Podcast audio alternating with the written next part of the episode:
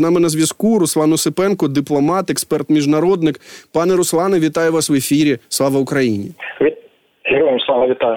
Е, дуже вдячний вам, що змогли доєднатися до нашого ефіру. Тож, от е, ми е, почули те, що почули, так що оці депутати, так звані невизнаного невизнаної Придністровської республіки, будуть збиратися на з'їзд, і звідти почалася хвиля того, що нібито ну що буде далі. Далі Росія анексуватиме Придністров'я. Як ви оцінюєте шанси того, що це дійсно може статися, і які наслідки це може мати? Ну, перше, хочу сказати, що в Придністрові не самогубці, тому що вони тоді скидають е, гібридне, а це протистояння, воно переходить в гаряче протистояння. А я не думаю, що в Придністрові готові до того, що що вони зроблять. Ну готові впоратися з наслідками того, що що вони зроблять. Якщо вони звернуться до Путіна, до них сухопутного коридору немає. Армія е, Путіна не може е, пройти через Одесу і дістатися Е, так би мовити, Придністров'я, щоб їх підтримати якимось чином.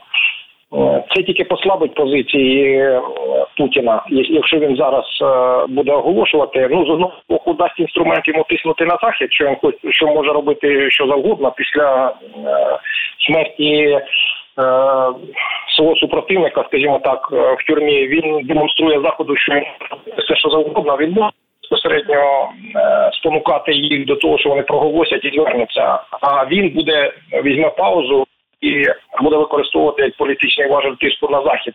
Ну торгуватися буде. Це як привід для торгівлі заходом буде. От, але я думаю, що не всі депутати навіть під тиском Росії там чи з пропозиції Росії погодяться це робити, тому що вони дуже сильно себе підставляють. Пане Руслане, а от як ви гадаєте, а що може статися? Ну, от ви кажете, що Придністров'я, так, оця невизнана Придністровська республіка, що вони там також не самогубці. Але якщо так просто подивитися, дуже цинічно, дуже практично на ситуацію. Ну, припустимо, Росія заявляє, що так вона приєднала Придністров'я, це тепер частина Російської Федерації. Записують собі в е, конституцію. Ну як вони зробили з українськими областями, які навіть не контролюють Е, у Молдови нічого немає для того, щоб е, ну воювати з Придністров'ям. НАТО ми вже побачили, точно не буде в'язуватися а, в цей конфлікт. То які ризики у ПМР так званої? Ну, по перше, вона без сполучення лишається, і там буде повна ізоляція. ПМР е, живе тільки за рахунок того, що їй дають можливість там повозити свої товари е, через кордон. Якщо кордон буде заблокований, вони будуть повністю ізольовані. Їм неможливо не вантажі доставити, не, не валюту, нічого взагалі, абсолютно нічого. Вони потрапляють в повну блокаду. От. І не можна скидати з важелів а, Україну. Ми ще кілька разів пропонували вирішити це питання Молдові. От. Тому, якщо ми ми зможемо розглядати це як загрозу, у нас ТУ якщо це російська територія, та база з боєприпасами, і там які на які є там бригади, чи що там у нас які війська є, це в тилу наявляється російський анклав, який ми не знаємо, як може себе повести. Е, от добре, е, ви сказали е, про те, що потрапить Придністров'я у блокаду. А чи ми розуміємо, чому Молдова раніше не блокувала цю територію. Ну е, ми розуміємо, це якийсь е, е, напівтерористичний анклав, який займається контрабандою, який максимально погрожує центральній демократично обраній владі Молдови. То чому? Ну от досі не були блоковані можливості економічного виживання цієї території. Я думаю, що Молдова не, не була готова до якихось е, чи силових сценаріїв, чи напівсилових сценаріїв. Вона не готувалася. Вона розглядала е, це питання е, в лозіці такій е, мирній. Вирішення приєднання з часом згодом, коли зміниться ситуація, е, все одно приєднається Придністров'я раніше чи пізніше, буде буде з Молдовою. Якщо Молдова там піде в європейський союз, ну ніхто не, не захоче бути анклавом такої сірої зони між Україною, європейською європейською Молдовою. Тому я думаю, що сподіваюся якраз на розв'язку таку мирну. Але якщо провокує, ми потрапили в іншу ситуацію геополітичну. Росія сказала, що мирні закони і право не діє, діє сила, і тому і сценарії відповідні треба розглядати зовсім інші. Тобто складні часи вимагають і складних рішень. Тому, якщо оголосять вони Е, депутати маються на увазі Придністров'я про те, що вони хочуть приєднатися до Росії, до Російської Федерації. Тоді я думаю, спільна робота між Молдовою почнеться і Україною по, по вирішенню цього питання. Ну от е, якщо говорити про те, що ви згадували вже так, е, говорячи про те, що Україна може допомогти Молдові, е, дійсно ну була цитата з інтерв'ю Максима Жоріна. Він є заступником командувача третьої штурмової окремої бригади. Він серед іншого дійсно запропонував допомогу третьої штурмової Молдови. Там от є цитати, що можливість офіційного приєднання в лапках Придністров'я до Рашки, я цитую, цілком реальна за логікою РФ постійна ескалація це найкращий спосіб тримати своє стадо в тонусі і готувати велику війну проти НАТО. Е, Знову ж, чи можемо ми собі уявити Молдову, яка каже: е, ну, третя штурмова, прийди, порядок наведи? Е, я думаю, що рішення будуть прийматися по ходу. Зараз складно сказати, яка буде конфігурація, які рішення будуть прийняті чи не прийняті. Але я думаю, що е, військова ситуація відкритої війни вимагає відповідних рішень. І тому я не виключаю рішення, що Молдова звернеться до України по допомогу, щоб вирішити це питання раз і назавжди. І це буде така асиметрична відповідь України е, за Авдіївку і за все решту, і за вторгнення. Це буде гарна асиметрична відповідь. Добре, е, давайте тоді до іншої теми. Ми побачили, що зараз е, е, завітав до України лідер демократичної більшості Чак Шумер. Так ну йдеться про Сенат. Зараз він в Україні. Ми пам'ятаємо про те, що від демократичної партії взагалі в нас ну така беззаперечна підтримка. А що він міг привезти сюди, як ви гадаєте? Чи це е, просто такий е, е візит е, вічливості, зважаючи на те, що так на жаль наближаються другі роковини широкомасштабного російського вторгнення? Чи ми можемо побачити щось практичне?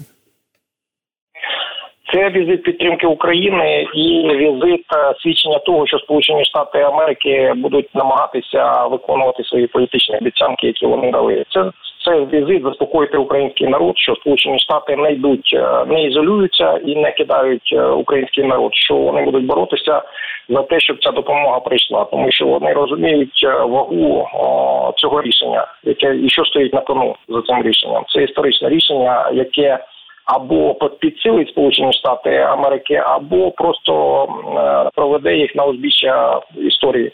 Вони перестануть бути гегемоном, тому що після Афганістану, Іраку і третій раз е, невиконання обіцянок перед Україною, ну воно зніме всі, е, скажімо так, ілюзії у партнерів щодо слова Сполучених Штатів Америки.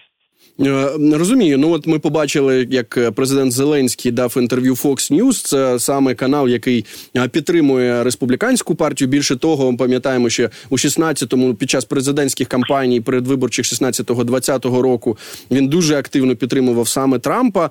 Е, я думаю, що ви ну могли бачити як мінімум тези з цього інтерв'ю.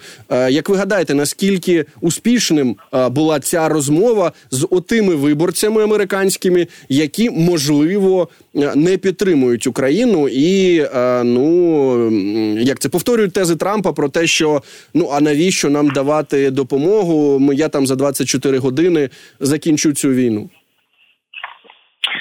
Я думаю, що більш важливим було голосування в Сенаті е, Сполучених Штатів Америки, де ми побачили, що є республіканці, які не згодні з курсом Трампа, які готові покласти свою політичну е, кар'єру на вівтар національних інтересів Сполучених Штатів Америки, тому що є республіканці, які розуміють, що стоїть на кону інтереси Трампа, який хоче стати президентом, тобто його особисті інтереси, навіть не партії республіканської, і інтереси Сполучених Штатів Америки. І голосування оті 20 е, республіканців, які всупереч вимогам Трампа підтримали в верхній палаті Е, допомогу Україні, це свідчення було того, що є здорова частина республіканців, які е, зважають і розуміють і усвідомлюють відповідальність за рішення, які за які вони голосують. Це вже не політична боротьба в Сполучених Штатах Америки, це майбутнє Сполучених Штатів Америки.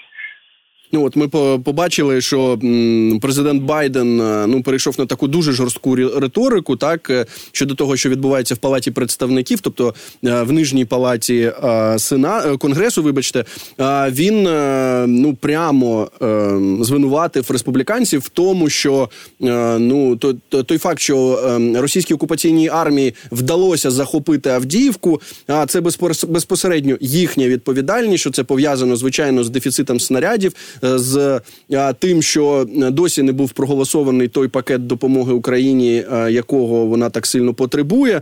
Як ви гадаєте, чи це може спрацювати? Ну, оцей такий шеймінг? Я думаю, що з'явилося з'явилося розуміння всередині республіканської партії здорової частини цієї партії, що вони не можуть голосувати проти, тому що втратить Америка а разом з Америкою втратять і демократи, і республіканці. Це це не питання вже партійне. Це не питання особистих інтересів, як я сказав. Це національний інтерес Сполучених Штатів. Лишається вона лідером демократичного світу і тримає вона слово, коли дає політичні обіцянки чи ні. Якщо голосують, не проголосують, е, тоді це буде перший крок е, зворотнього е, відрахунку, скажімо так коли буде падати е, е, вплив Сполучених Штатів у світі. Це якраз того, чого добувався Путін в Кремлі. Він хотів зробити світ багатополярним, а для цього треба було зруйнувати лідерські позиції Сполучених Штатів Америки. Ось вага е, питання, за яке будуть голосувати республіканці. Ну тут цікавий ще момент, е, що от е, якщо говорити про Майка Джонсона, так е, спікера Палати представників, от нещодавно з'явилася новина, її опублікував американське видання Newsweek про те, що виборчу кампанію спікера Палати Палати представників Джонсона спонсорував власник Тульського патронного заводу. Ну тобто йдеться про такого Костянтина Ніколаєва, який у 2018 році пожертвував велику суму грошей на виборчу кампанію Джонсона в Луїзіані. І ну далі ми бачимо, що Джонсон отримав все таки ту посаду, на яку він претендував. Чи такі звинувачення можуть спрацювати на те, щоб Джонсон став більш покладистим?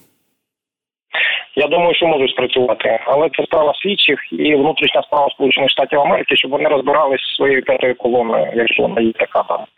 Е, тут питання, як я сказав, майбутнього Сполучених Штатів Америки. Якщо на заваді цьому майбутньому стоять люди, які проплачені е, з бюджету патронного заводу супротивників, скажімо так, Росії, ну тоді тут очевидні речі, що що потрібно робити. Тут не мені не слід коментувати. Я думаю, що американці самі розберуться цим, але це сильний аргумент і він може співпрацювати. Тому е, я скажу так: е, внутрішня дискусія в республіканській партії дуже серйозно зараз ведеться. Те, що я бачу, читаю, і колишні республіканці е, кажуть про те, що вони переживають, що путіністи, які з'явилися крило путіністів в республіканській партії, яке з'явилося, я так ви розумієте, про кого мова йде, що воно може зайняти західне крило Білого Дому ну тобто виграти вибори президента. І тоді це руйнація всіх цінностей е, на на майбутнє, скажімо, та американських. Тому така дискусія ведеться, і такі аргументи використовують в цій дискусії е, республіканці між собою. Пане Руслане, дуже дякую вам за цю розмову. Руслан Осипенко, дипломат, експерт, міжнародник, був з нами на зв'язку. От ми е, закінчили на тій новині, яку опублікувало американське видання Newsweek. Е, йдеться про те, що виборчу кампанію спікера Палати представників Майка Джонсона спонсорував власник тульського патронного заводу. Це було у 2018 році.